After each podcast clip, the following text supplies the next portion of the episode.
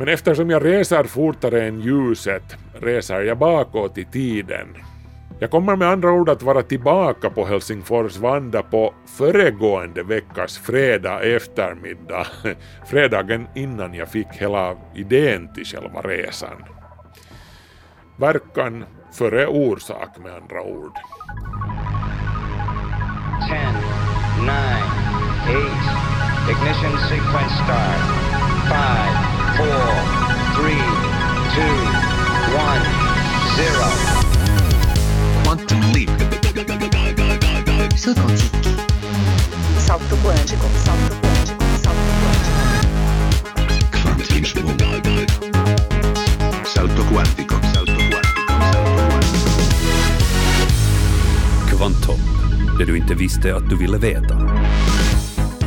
En kall vinternatt då högtryck råder, då månen är i nedan och luften är klar som kristall, då kan man ofta uppleva att stjärnorna är så nära att det går att sträcka ut sin hand och röra vid dem.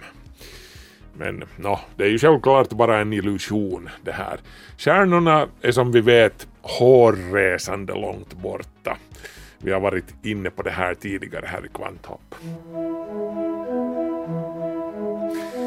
Det här har varit en källa till ångest för vissa som grämer sig över att vi är dömda till att sitta här vid vår lägereld och, och aldrig får vi besöka dem som eventuellt sitter vid sina eldar där borta.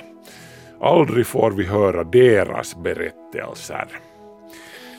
Kanske de här lägereldarna, de här andra stjärnorna, var vad Astrid Lindgren tänkte på när hon skrev om Nangiala och Nangelima. Vad vet jag? I Nangelima förstår du, där är det ännu lägereldarnas och sagornas tid. I det här avsnittet av Kvanthopp ska vi hur som helst ta avstamp i en nyhet som kom häromdagen om att några forskare nu påstår sig veta hur vi kunde lösa det här dilemmat i praktiken. Ett sätt att resa till stjärnorna åtminstone i teorin. Men vi ska också titta närmare på knepen som science fiction-genren har hittat på för att överbrygga den interstellära rymdens enorma avstånd i sina berättelser. Warp speed och hyperrymd och vad de nu allt kallar det. För i en två timmar lång film funkar det helt enkelt inte att hjälten reser i 10 000 år för att rädda galaxen. Hur väl rimmar filmernas överljushastighet med verkligheten? Det känns hur som helst som en tröstande tanke på något sätt att, att nå stjärnorna i dessa isoleringens tider då vi helst inte ens ska resa till Stockholm. Hur som helst, välkommen till Kvanthopp. Jag heter Markus Rosenlund.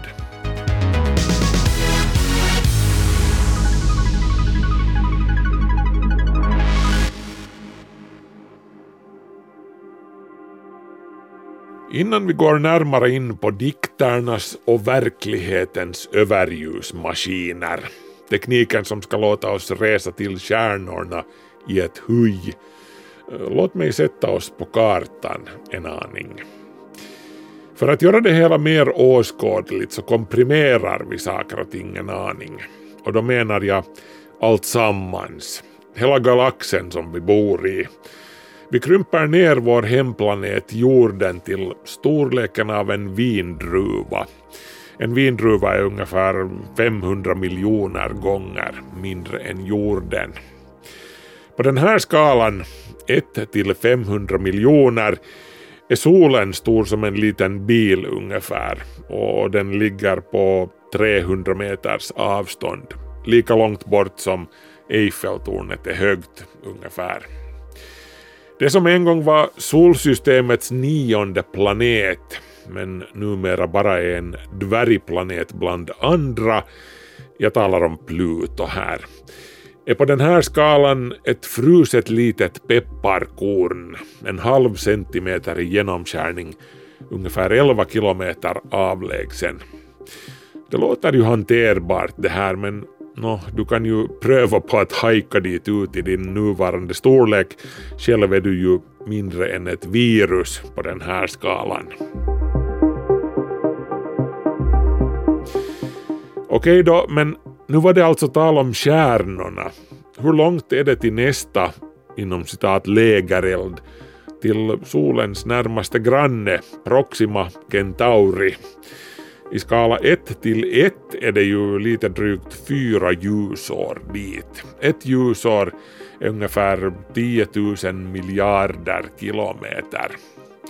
Krymper vi ett ljusår, enligt skalan som vi använder oss av för det här exemplet, där jorden är stor som en vindruva, får vi ett avstånd på 19 000 kilometer. Lite mer än sträckan mellan Finland och Nya Zeeland. Så en resa till Proxima på den här skalan är ungefär samma som två resor tur och retur till Nya Zeeland. Och då talar vi alltså om den närmaste stjärnan, solens granne. Samma galaktiska postnummer liksom. Men galaxen är en stor plats om vi säger så. Vår galax Vintergatan är nämligen sådär 100 000 ljusår tvärs över. Det faktum att det skulle ta någonting i stil med 40 000 år bara att nå det närmaste grannsolsystemet med våra snabbaste rymdfarkoster just nu har tvingat dem som gör science fiction att hitta på kreativa sätt att kringgå det här. Det är nämligen svårt att hålla ihop berättelsens dramatiska båge om det ska ta tiotals tusen år för Luke Skywalker och kompisarna varje gång de ska resa från Tatooine till Alderaan eller någonting. På samma sätt skulle kapten Kirk med besättning få tänja ut på sitt femåriga uppdrag rejält om Enterprise var tvungen att krypa fram över de interstellära vidderna som vanliga jordiska rymdfarkoster i vår tid. Våra snabbaste rymdsonder rör sig alltså med någonting i stil med futtiga 17 kilometer per sekund. Rena rama snigelfarten i de här sammanhangen.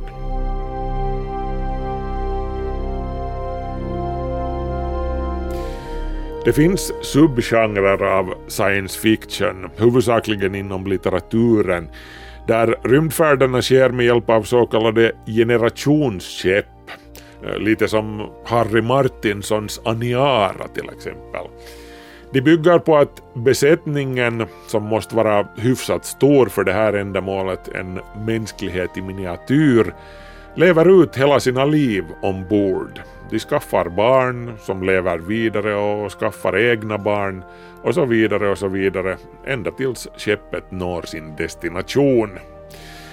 Den här sortens resor till stjärnorna kunde faktiskt vara möjliga redan nu i teorin. Men paradoxalt nog inte i fiktionen.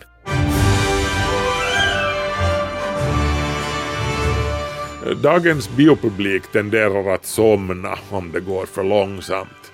Hjältarna ska hinna rädda universum på två timmar och 15 minuter och besöka fem, sex olika solsystem på den tiden i jakt på Darth Vaders magiska kalsonger eller någonting. Så George Lucas och gänget de har kommit på kryphål i fysikens lagar som tillåter Han Solo och de övriga rymdcowboyerna att trycka på snabbspolningen så att säga. De hoppar därmed över de enorma vidderna så fort att Han och Leia knappt ens hinner utbyta några trånande blickar innan de är framme. Han, alltså Han Solo från Stjärnornas krig, han sitter alltså bakom spakarna på Millennium Falcon, världens kanske berömdaste fiktiva rymdfarkost. Den är försedd med någonting kallat hyperdrive eller hyperdrift. Den här hypotetiska tekniken utnyttjar en extra dimension utöver de tre som vi upplever i vårt vardagliga liv. Lukas kallar det för hyperrymden. Den är någon sorts expressled genom själva rumtiden som gör det möjligt att färdas fortare än ljuset.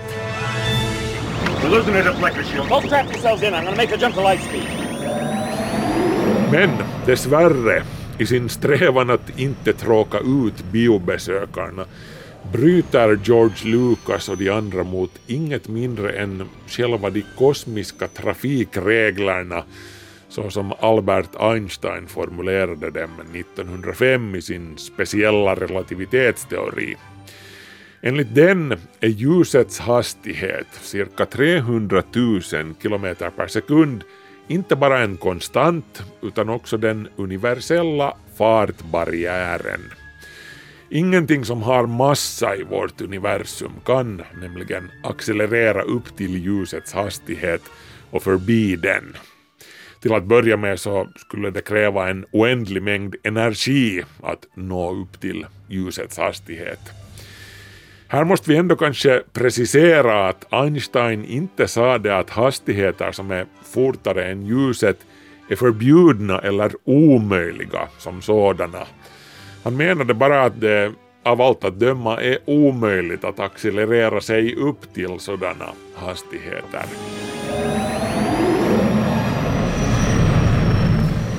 Men helt teoretiskt, säg nu att någon lyckas bryta ljusvallen.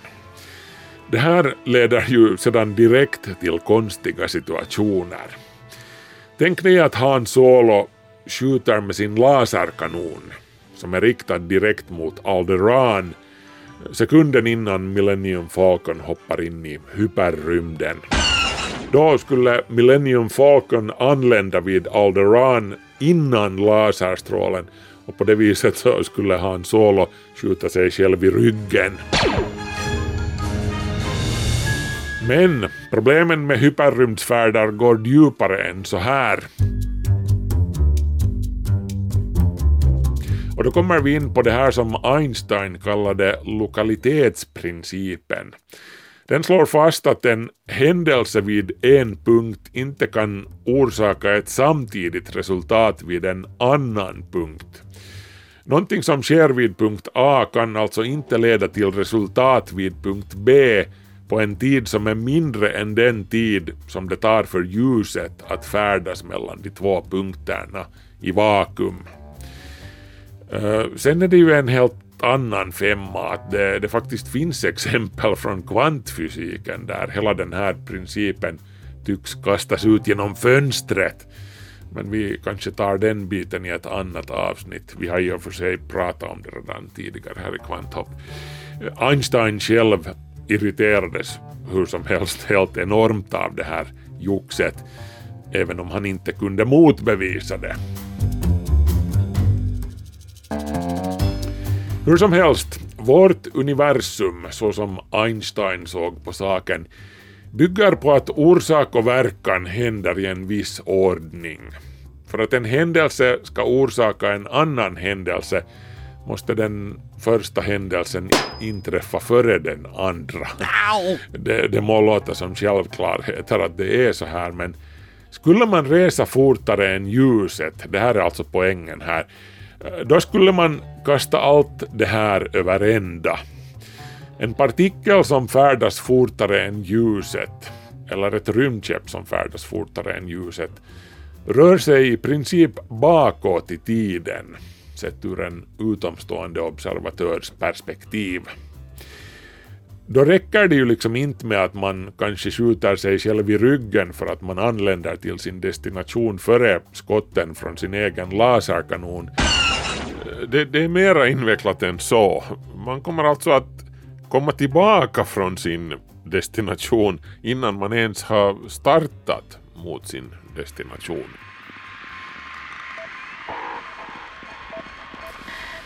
Tänk dig att Finnair köper sig en flotta av Airbus nya flygplan som rör sig fortare än ljuset. Hurra, tänker jag och hoppar ombord för att förverkliga min gamla dröm om en jorden runt-resa i överljushastighet. Inga besvärliga långa layovers på Heathrow här inte. Säg då att det är måndag morgon när jag får idén att åka. Jag köper biljetten samma morgon och senare samma förmiddag lyfter jag från Helsingfors Vanda. Äkkilähtö, som finnen säger. Jag är en impulsiv kille. Men eftersom jag reser fortare än ljuset reser jag bakåt i tiden. Jag kommer med andra ord att vara tillbaka på Helsingfors Vanda på föregående veckas fredag eftermiddag, fredagen innan jag fick hela idén till själva resan. Verkan före orsak med andra ord. Nå, det här betyder ju i och för sig att jag fortfarande har veckoslutet på mig att vila upp mig innan det är dags att, att resa iväg. Men i alla fall föreställer den jetlaggen. Hoho. Och vad ska min fru säga när det med ens finns två stycken av mig där hemma? Överljusresor är kort sagt som att få baksmällan före fyllan. Terry Pratchett han skriver om det här faktiskt. I hans berättelser förekommer det ett vin som är bryggt på nästa års vinskörd. Eh, pre-annual wine kallar han det, förårgångsvin.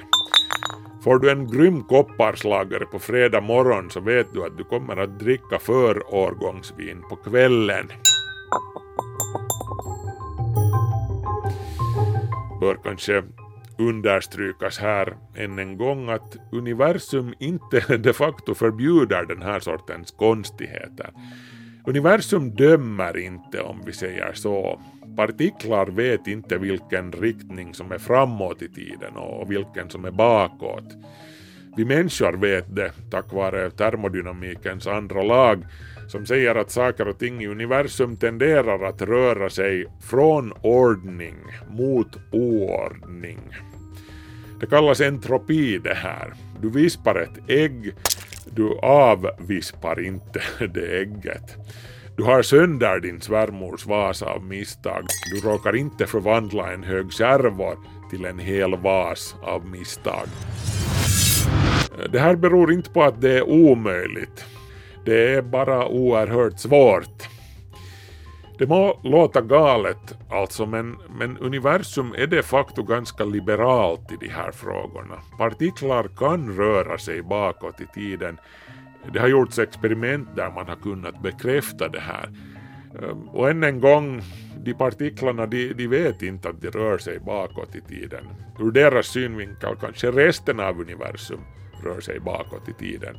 Har du inte sett filmen Tenet ännu så rekommenderar jag den. Den är jättebra, ganska ny film. Så resor i överljushastighet skulle inte nödvändigtvis skapa paradoxer som får universum att kortslutas och, och trilla in i ett svart hål eller någonting. Men erfarenheten av det hela skulle vara väldigt konstig för oss man roddar inte med kedjan av orsak och verkan utan att det får praktiska konsekvenser. Konsekvenserna för krigföringen skulle vara knasiga till exempel, minst sagt. Eh, tänk dig att jorden förklarar Proxima Centauris rymdimperium krig. En flotta rymdskepp från jorden, beväpnade till tänderna, står i beråd att åka iväg mot Proxima för att ge kejsaren där borta på nöten riktigt ordentligt. Dessvärre så reser de till slagfältet med hjälp av överljushastighet. Och det här leder till att stunden innan de ska kasta loss från jorden ser de resterna av sin egen flotta komma tillbaka från Proxima och på radion hör de ett meddelande. Stopp och belägg Åk inte, ni kommer att få stor stryk där borta och förlora slaget. Det låter ju som en god idé egentligen det här. Man skulle ju kunna undvika onödiga krig på det här viset om man, om man liksom vet om utgången redan från början. Men det är i princip bara en version av den så kallade farfarsparadoxen. Eh, farfarsparadoxen är alltså ett ofta använt exempel på de logiska vurpor som tidsresor kan leda till. I den här paradoxen reser man alltså bakåt i tiden och, och dödar sin egen farfar innan ens pappa ens har blivit till. om man lyckas med det här så, så innebär det ju att man har förhindrat sin egen födelse vilket sen i sin tur innebär att man aldrig gjorde hela tidsresan och därför heller aldrig har hindrat sin egen födelse. Hängde ni med nu? Det finns olika teoretiska lösningar på den här farfarsparadoxen. En av de mest populära är att man genom att ändra på sitt eget förflutna skapar en alternativ verklighet eller ett helt parallellt universum. Ett annat förslag går ut på att det finns någon sorts naturlag som hindrar en från att ändra på historien. Så att om man försöker skjuta sin farfar så, så kommer man alltid att missa. Det här förutsätter med andra ord existensen av någonting i stil med ödet. Sen finns det seriösa teoretiska modeller för hur man kunde resa fortare än ljuset men lyckas kringgå alla de här galenskaperna och, och baksmällan före fyllan.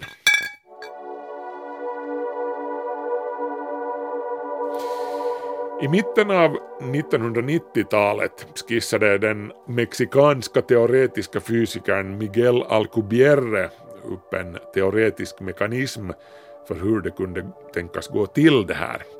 Han beskrev matematiskt en framdrivningsmetod som manipulerar själva rumtiden istället för att knuffa rymdskeppet genom den. Du kan illustrera det här till exempel med en pappersservett. Rita ett kryss på ena kanten av servetten och ett annat kryss på den motsatta kanten. Ditt mål är att ta dig från det ena krysset till det andra. Alcubierre-driften går alltså ut på att man knycklar ihop mitten av servetten så att de två kryssen närmar sig varandra. Den lite mera vetenskapliga förklaringen av det, det här går ut på att i, i den här Alcubierres modell där skapar man liksom en bubbla av inom citat normal rumtid runt rymdfarkosten. Inuti den här bubblan där du och dina passagerare finns förflyter tiden helt normalt och allting ser rätt ut. Det här medan utsikten i färdriktningen tycks tryckas samman och allt ser ut att hända mycket fortare där ute. Det här för att bubblan omges av en zon där man trycker ihop rymden framför farkosten och, och tänjer ut rymden bakom den. På det här sättet kunde man sen alltså i teorin färdas till andra solsystem på betydligt kortare tider än de tusentals år som det skulle ta med dagens rymdfarkoster. Utan att man behöver stånga sig blodig mot ljusbarriären. I science fiction-serierna som Star Trek till exempel så älskar de ju att leka med sånt här. Star Trek kör alltså med någonting kallat warp drive. Warp, det betyder ju att böja eller kröka någonting. Så, så i princip kunde det vara möjligt att kapten Kirk inte bryter mot Einsteins begränsningar. Kanske Starship Enterprise har en Alcubierre-motor under plåten. Vem vet? Engage! Nå, fiktion är en sak för sig, men i praktiken har det här hittills fallit på den teknologi som skulle krävas för att göra det möjligt allt det här. Uh, bland annat så skulle det kräva att vi lyckas bemästra den ännu högst hypotetiska exotiska materian med negativ masstäthet. Alltså till exempel så att ett ton negativ materia skulle ha en massa på minus ett ton. Det här skulle enligt Miguel Alcubierre krävas för att man skulle kunna knyckla till rumtiden på det föreslagna sättet. Negativ materia ska alltså i princip kunna existera om man följer Einsteins teorier Eh, men att framställa den i praktiken är helt och hållet science fiction tills vidare. Det närmaste vi kommer det här just nu är den så kallade Casimir-effekten. Det här blir lite överkurs, men vi tar det helt kort.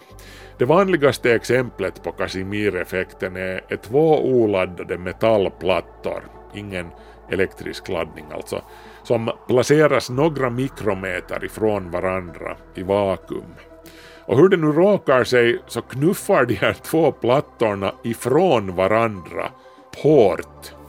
Virtuella fotoner i kvantfältet mellan plattorna ger upphov till en kraft som på mycket korta avstånd, vi snackar 10 nanometer, kan uppgå till 100 000 Newton per kvadratmeter.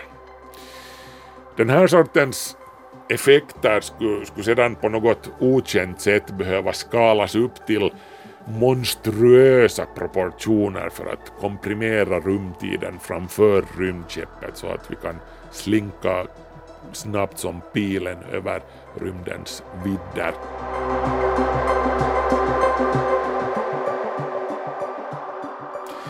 Samma sorts prylar skulle för övrigt behöva bemästras för att använda ett annat tjuvknep som science fiction-genren älskar, maskhål eller Einstein-Rosenbroar.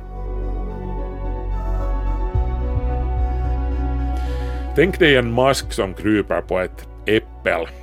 Den vill ta sig till andra sidan av äpplet. Den kryper alltså på ytan och vill över till motsatta sidan.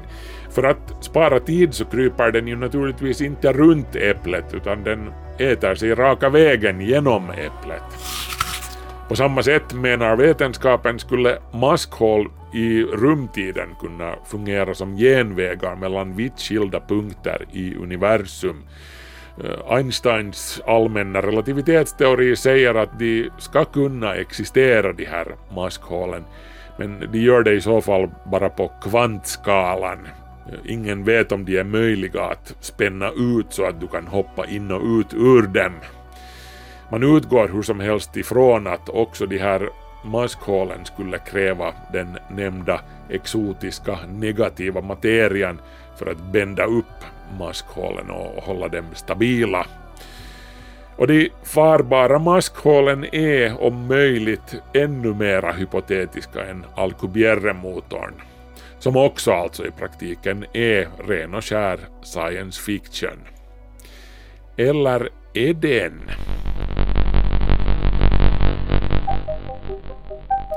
Jag nämnde i början av det här avsnittet att vi, vi kommer till det här och nu ska jag hålla mitt löfte. Det är alltså nu ett par forskare vid namn Alexei Bobrik och Gianni Martire som har jobbat vidare på Alcubierres ekvationer. Eh, Bobrik huserar vid Lunds universitet för övrigt. De två forskarna påstår alltså sig ha kommit upp med någonting som kunde lösa de problem som har stått i vägen för att förverkliga det hela i praktiken. Bobricks och Martires förslag skippar den negativa energin helt och hållet och trycker istället ihop rumtiden framför rymdskeppet med hjälp av helt normal massa, hiskeliga mängder av massa som komprimeras till hanterbara dimensioner med hjälp av någon sorts teknik som verkligen inte existerar ännu. Och det är som sagt inga små mängder materia som krävs för att förverkliga det här. Vi snackar planetkaliber faktiskt, eller större. En planet av jordens storlek skulle inte räcka faktiskt. Komprimerar du jorden till en diameter på 10 meter till exempel så, så hyvlar du inte bort mer än kanske en timme per år från restiden till Proxima. Men att knyckla ihop planeter, till och med stjärnor, till objekt som ryms i en paketbil till exempel, eh, det är i princip inte omöjligt om du har musklerna till det. Hela universum var ju från början ihopklämt till en punkt som var mindre än ett knappnålshuvud. Och det är antagligen ändå enklare att komprimera planeter än att trolla fram negativ materia. Bobrick och Martire tycks i alla fall tro det. Och det är nu hur som helst forskare i den avlägsna framtiden som får ta sig an det här i praktiken. Poängen med det hela är i vilket fall som helst är att vi nu har någon sorts matematiska bevis som tyder på att warp drive-motorer alla Star Trek kan vila på genuin sund vetenskaplig grund.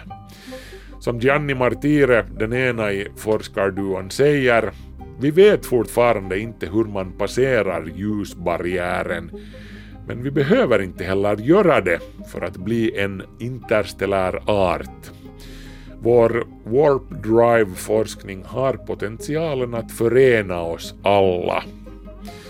Som sagt, en trevlig tanke i vår tid av coronapandemi där all slags förenande av folk har blivit till ajabaja.